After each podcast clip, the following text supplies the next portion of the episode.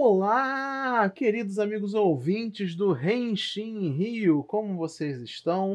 Aqui quem fala com vocês é o Wilson e sejam bem-vindos a mais um episódio do Renshin Rio Time, o seu conteúdo semanal para comentarmos episódios de Tokusatsu que estão sendo lançados. E neste episódio vamos continuar falando de Kira Major mas antes disso, vamos àqueles recadinhos básicos, não é mesmo? Você pode encontrar o Renshin Rio nas principais plataformas onde você quiser ouvir o nosso podcast. Estamos no Spotify, Deezer, iTunes, é, Apple Podcast, Anchor e eu acho que é só. Também estamos nas redes sociais e você pode encontrar a gente no Twitter, Instagram, Facebook, tudo com o arroba Rio, beleza? E também, se quiserem, podem entrar no nosso Discord, que é uma comunidade que a gente criou para ter um, uma proximidade maior com, com os nossos ouvintes e tá sendo bem legal, tá sendo bem interessante, divertido. Todo dia a gente lá comentando sobre Tokusatsu e você também pode estar fazendo parte. Então, sem mais delongas, vamos falar sobre o episódio 18 de Machine Sentai!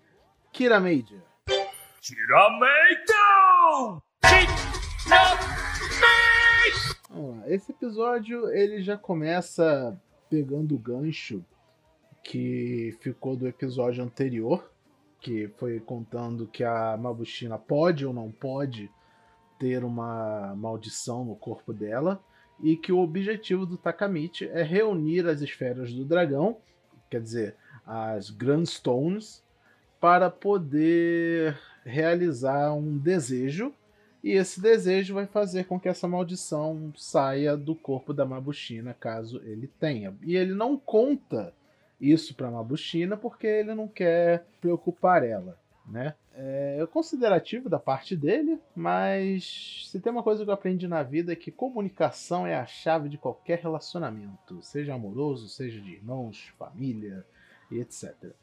Então, eu acho que ele devia contar. Né? eu acho que se eu fosse. Se eu, se eu, digamos, imagine, vamos botar num contexto assim: você tem uma doença. Você sabe que um, alguém que você conhece vai ter, sei lá, uma doença terminal. Você esconder isso da pessoa, sabe? E, tipo, você pode ou não pode achar a cura para isso. Você ir esconder da pessoa esse fato, eu não acho que é uma ideia muito legal, mas enfim. O episódio segue, ele explica um pouco mais da maldição. O que eu fiquei meio puto porque, cara, o que eles acrescentaram de informação sobre essa maldição no começo do, do episódio podia ter sido dito no episódio anterior, sabe? Podia ter cortado uns, uns segundinhos de ação do episódio anterior para dar pelo menos a informação completa. Isso é uma coisa que me irrita em Super Sentai. Em Kamen Rider também tem isso, que é dar picote de informação porque tem que fazer render durante 50 episódios, né? Mas enfim, é bobeira minha. É, ele conta, né, como que essa maldição dos Yodon afetou a família Cristália e fez a mãe da Mabushina desaparecer, ela virou pó. E foi uma maldição que acertou o pai deles, mas só que se estendeu para a mãe dela, se eu, se eu entendi bem.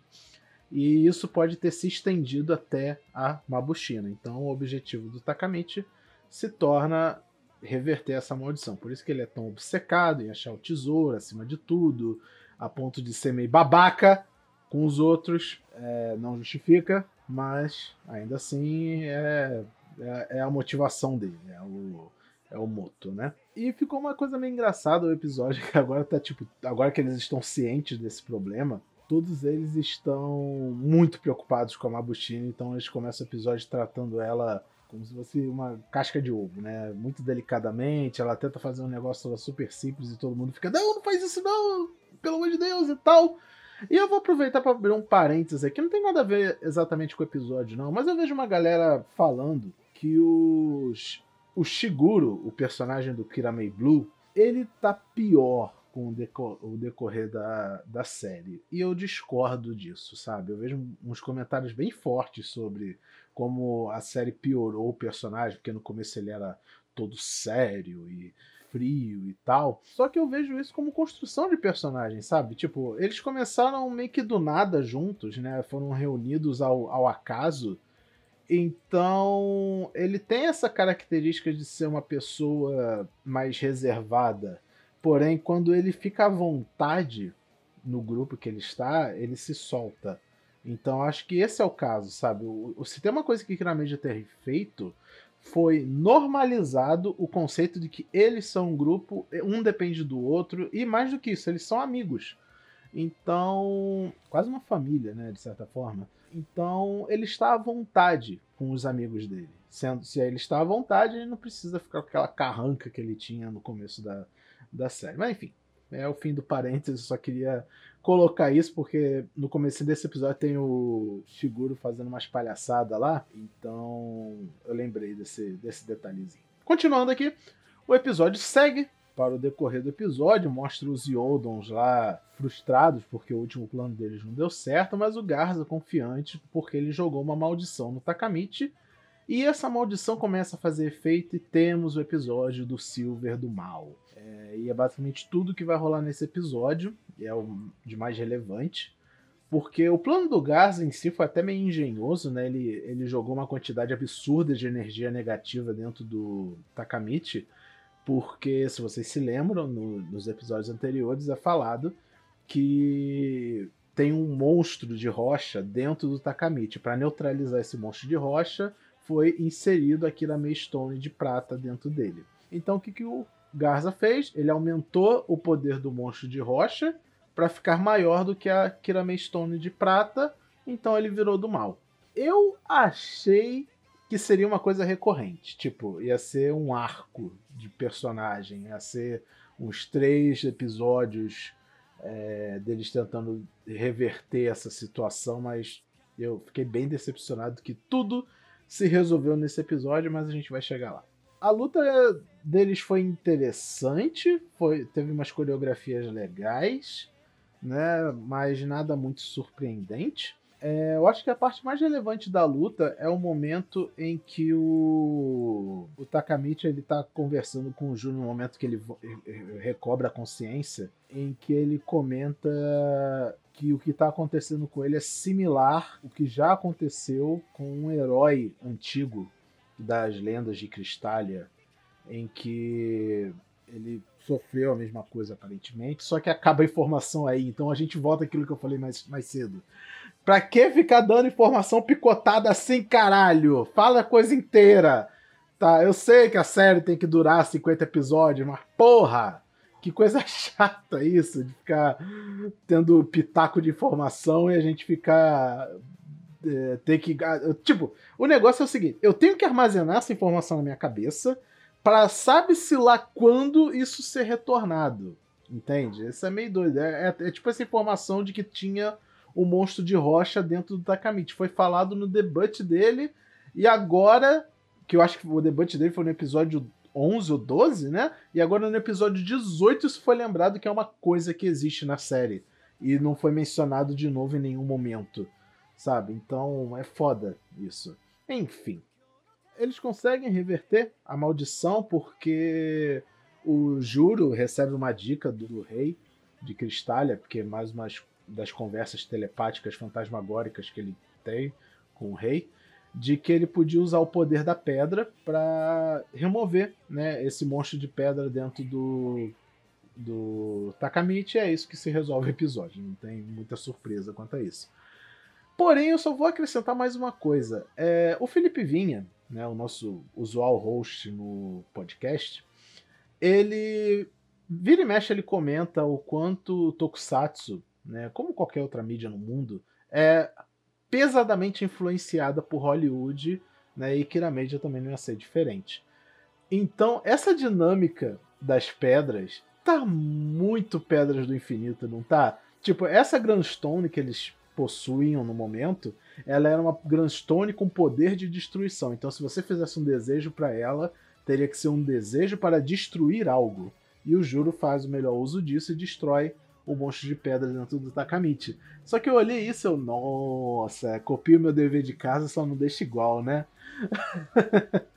foi bem legal, foi bem legal. Eu, eu gosto, de verdade, quando eles fazem isso, né? Mostra que a gente está no mundo globalizado e tem conceitos legais que podem ser usados, tanto em Tokusatsu quanto em, em filmes da Marvel, Hollywood em geral. É, é bom ver que está tudo é, conectado, de certa forma. Uh, mas ao mesmo tempo elas também têm uma dinâmica de esferas do dragão agora, né? Porque eles falaram, ah, se vocês reunirem as quatro Grandstones, elas vão realizar um Master Desejo. E cada pedrinha individual tem um desejo especial que pode ser dado a dada função daquela pedra. Então, né, tem essa mistura de conceito de Dragon Ball com o conceito das Pedras do Infinito, e eu consigo visualizar isso sendo discutido nas reuniões de roteiro durante a produção de Kira sabe? Os caras mandando essas ideias assim, tipo, bora fazer um negócio igual na Marvel, bora jogar esse conceito aqui de Dragon Ball. Não é a primeira vez que isso acontece em algum tokusatsu e também não será a última. Eles conseguem derrotar o tanto Garza quanto a versão gigante da pedra amaldiçoada que tinha dentro do Takamichi, porque tinha que ter um, um monstro da semana. E volta a dizer que coisa horrorosa esses mecha de Kira Major. Puta que pariu. O Giant Driller, nossa, ele é muito feio. Aí botaram um monte de treco em cima dele. Ele chamou as, as tropas do Chovelo para fazer gatai junto. Só que não é gatai, é só uma coisa empilhada em cima da outra. E fica horroroso. Né? Mas eu acho que é, já falei demais nesse episódio. Não tem muito mais do que eu extrair aqui. Ah, só para manter a tradição, esse episódio se chama. É, em inglês se chama Darkness, mas em inglês ele se chama Yami Ochi. E ele é uma referência a um filme chamado Han Ochi, que em inglês o nome dele é Half a Confession. E esse Half a Confession, deixa eu ver aqui sobre o que se trata esse filme. É a história de um rapaz que é preso pela suspeita de ter matado a esposa que tem Alzheimer. Bem, bem dark, né?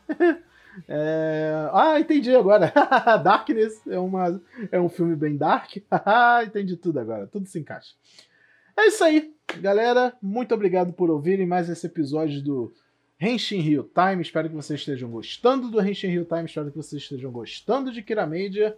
E logo, logo vamos ter novidades no Henshin Rio Time, né? Daqui a pouco Saber estreia mês que vem. Então vai ter mais Henshin Rio Time pra gente estar tá comentando. Enquanto isso, Kiramade ainda tem mais 30 e poucos episódios para seguir. então a gente vai estar aqui ainda por um bom tempinho. Fiquem em casa, se hidratem, cuidem de vocês, cuidem dos outros, mantenham o distanciamento social e vamos passar por essas dificuldades juntos na companhia uns dos outros aqui, não é mesmo?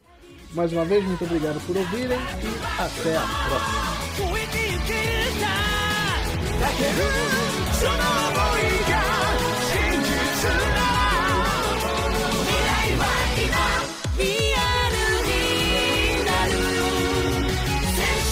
Kika, Kika.